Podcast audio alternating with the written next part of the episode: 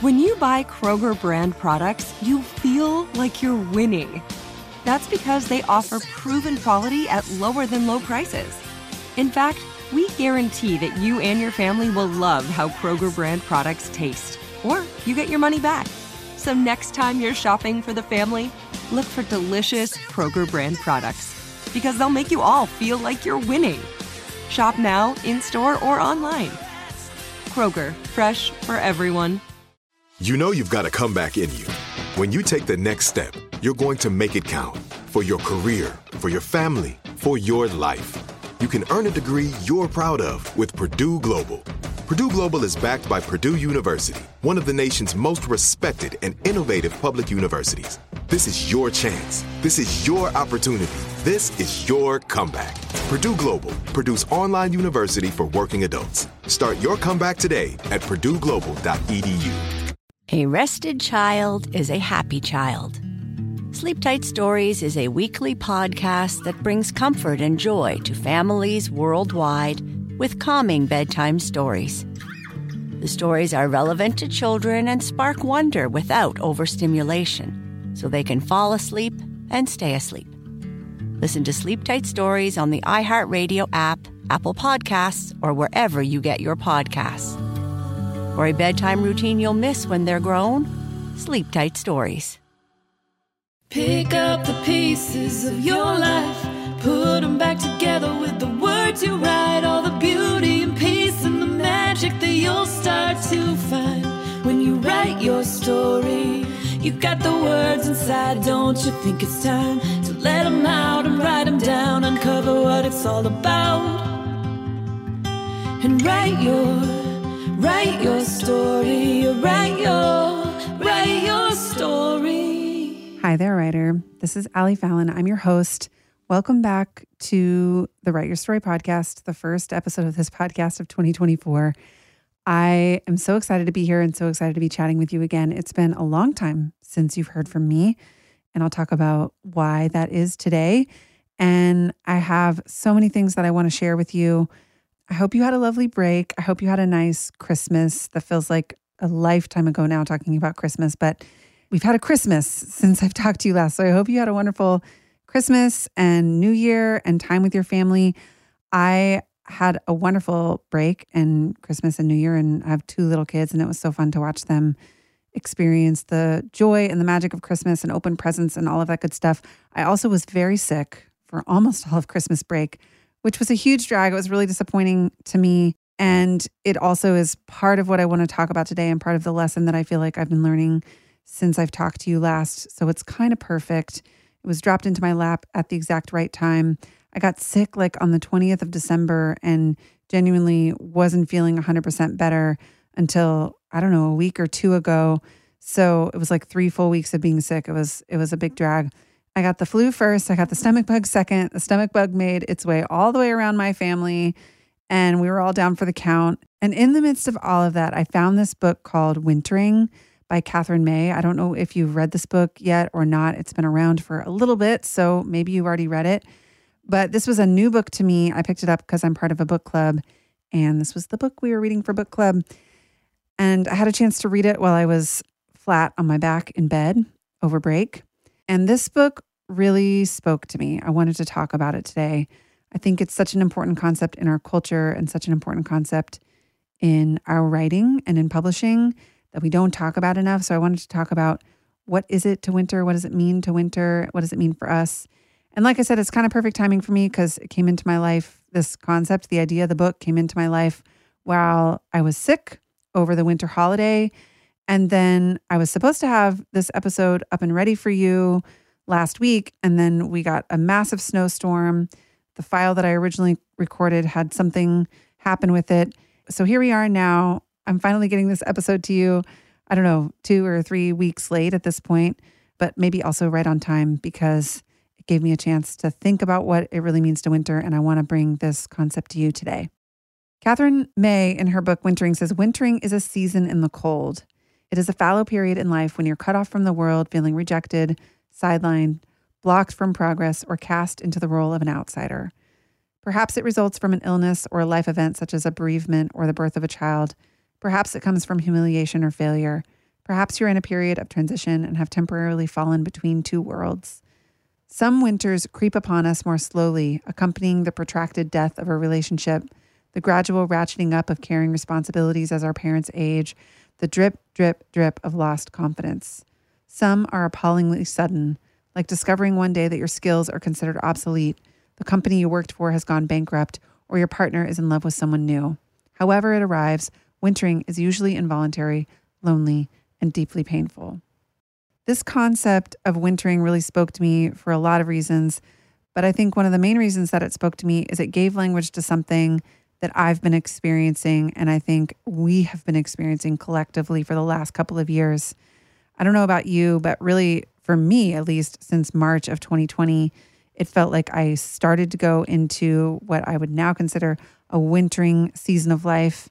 The author is very careful to point out that wintering doesn't have to happen when it's cold outside, that it doesn't necessarily align with the actual seasons of winter and summer, but that wintering is this period in our life where we feel rejected, sidelined, blocked from progress, cast into the role of an outsider.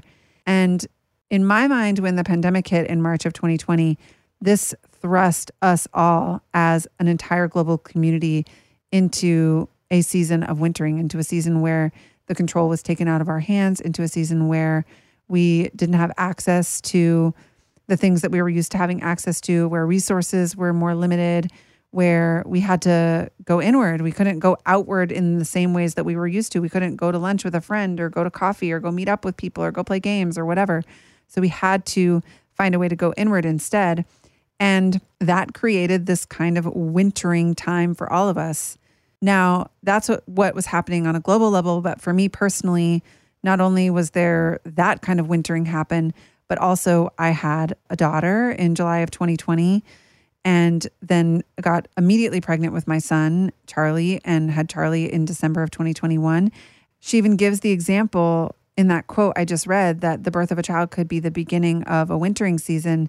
And that was certainly true for me, mostly in that having my children forced me to slow way down. Slow is not the pace by which I have lived most of my life. You could talk to anyone who knows me, in particular, my family members who know me better than most. And they would tell you that the speed that I have lived my life is 100 miles an hour that from the time I came out of the womb, I kind of was just set on that trajectory. I've always had a ton of energy. I have always felt really ambitious, really excited. Like I have a lot of energy to give in the external world. And my life has always happened at this really rapid pace. And I'm not sure why I thought, but I thought when I gave birth to my daughter, or even when I was pregnant with her, that I would be able to continue at that sort of breakneck speed even though I had this baby in my belly, even though I have this baby that is in tow now, you know, after she's born. And I was just really quickly met with the reality check that that was not going to be the case. When I was pregnant with Nella, the speed at which I can operate in the world slowed so dramatically and so completely. It was shocking, truly, to my system. And then when she was born, you know, the birth experience, I've I've shared this elsewhere, but the birth experience was a bit traumatic. I mean, the I was rushed from a birth center to a hospital. Nella wasn't breathing when she was born. She was in the NICU for 7 days, which is a relatively short NICU stay but was still really stressful for me. I had very high blood pressure. I lost a lot of blood. I was, you know, I had an iron deficiency. And so, just on a physical level, even the way that my energy was kind of draining out of my body and I'm having to drag myself out of bed to get to the NICU to see my daughter, it was a really, really trying time for me. And I think one of the reasons why it was so trying and complicated is because this wintering was trying to happen for me. My life is trying to slow me down, it's trying to get me to focus my attention inward. And I was in such resistance to the fact that this was trying to happen for me. I just wanted things to stay the same. I just wanted to be able to keep going as usual. I just wanted to be able to keep up the pace that I was used to keeping. It felt so unnatural for me to move so slowly and have so little on my calendar and have so little going on and to move at the pace that my body was begging me to move at. And so I fought it for a really long time. And in a way, now I'm embarrassed to say that because I fought it at the great detriment of myself and my daughter and my family and my business and everything else. But I did. I fought it for a really long time. And it wasn't until I was admitted into the hospital with a kidney problem at 18 weeks pregnant with my son that I finally started to have my wake up call that no matter how hard I fought this wintering, it wasn't going to change for me. That this wintering was happening to me whether I wanted it to happen or not. And in fact, the more that I resisted it, the more that I fought against it, the harder it was going to try to slow me down. That this wasn't something that I was going to beat or overcome, that I was going to have to find a way to surrender to it. And like I said, that happened in the hospital. I was admitted with a kidney issue that couldn't be diagnosed. At first, they thought it was kidney stones.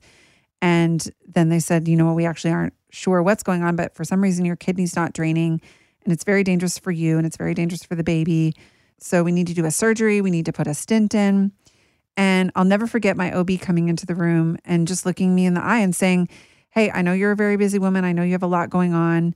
I was actually literally on a Zoom call when she walked into the room and I had to hang up the Zoom call from my hospital bed. She just had a come to Jesus moment with me. She just told me, you know, if you don't slow down, you're going to put your pregnancy in jeopardy. I don't I know you don't want to do that. I need you to as best as you can figure out a way to slow down, get everything off your plate that isn't absolutely necessary and to take good care of yourself. And that was the moment that I that I really started to realize she was right, that I really started to realize what had been trying to happen for me all along, which is that my life was asking me to to slow the pace. And so I finally started to take some steps in that direction. And it was a really, really, really difficult and painful time for me. It required letting go of the person who I thought I had been. It required letting go of my employees. I had to fire my entire team. It was literally one of the worst days of my life. It required letting go of some expectations that I'd had for myself of sort of business objectives or goals that I wanted to accomplish. It required letting go of the position that I had put myself in, where I felt like I was the breadwinner in my family, even though that was never something that my you know, my husband, my partner had put on me. It was something I completely put on myself. So it required letting go of that, letting go of so many different things, like all in one fell swoop, kind of just deciding that this wintering was going to happen, whether I wanted it to or not. And I had the choice to either break myself against it or just to surrender and allow it to happen. And so that was August of 2021. And from that point forward, I really did start to see some relief. And yet, there's still been a lot of going inwards, still been a lot of despair, still been a lot of darkness, still been a lot of loneliness, still been a lot of, you know, just confusion about what this means for me, what's happening for me, what's really going on. And reading this book called Wintering was such a breath of fresh air because it just showed me that what's happening actually has a name, it has a category, it has a there's a there's a thing that's happening to me and it's called wintering and despite it being painful and lonely it is also a really really beautiful thing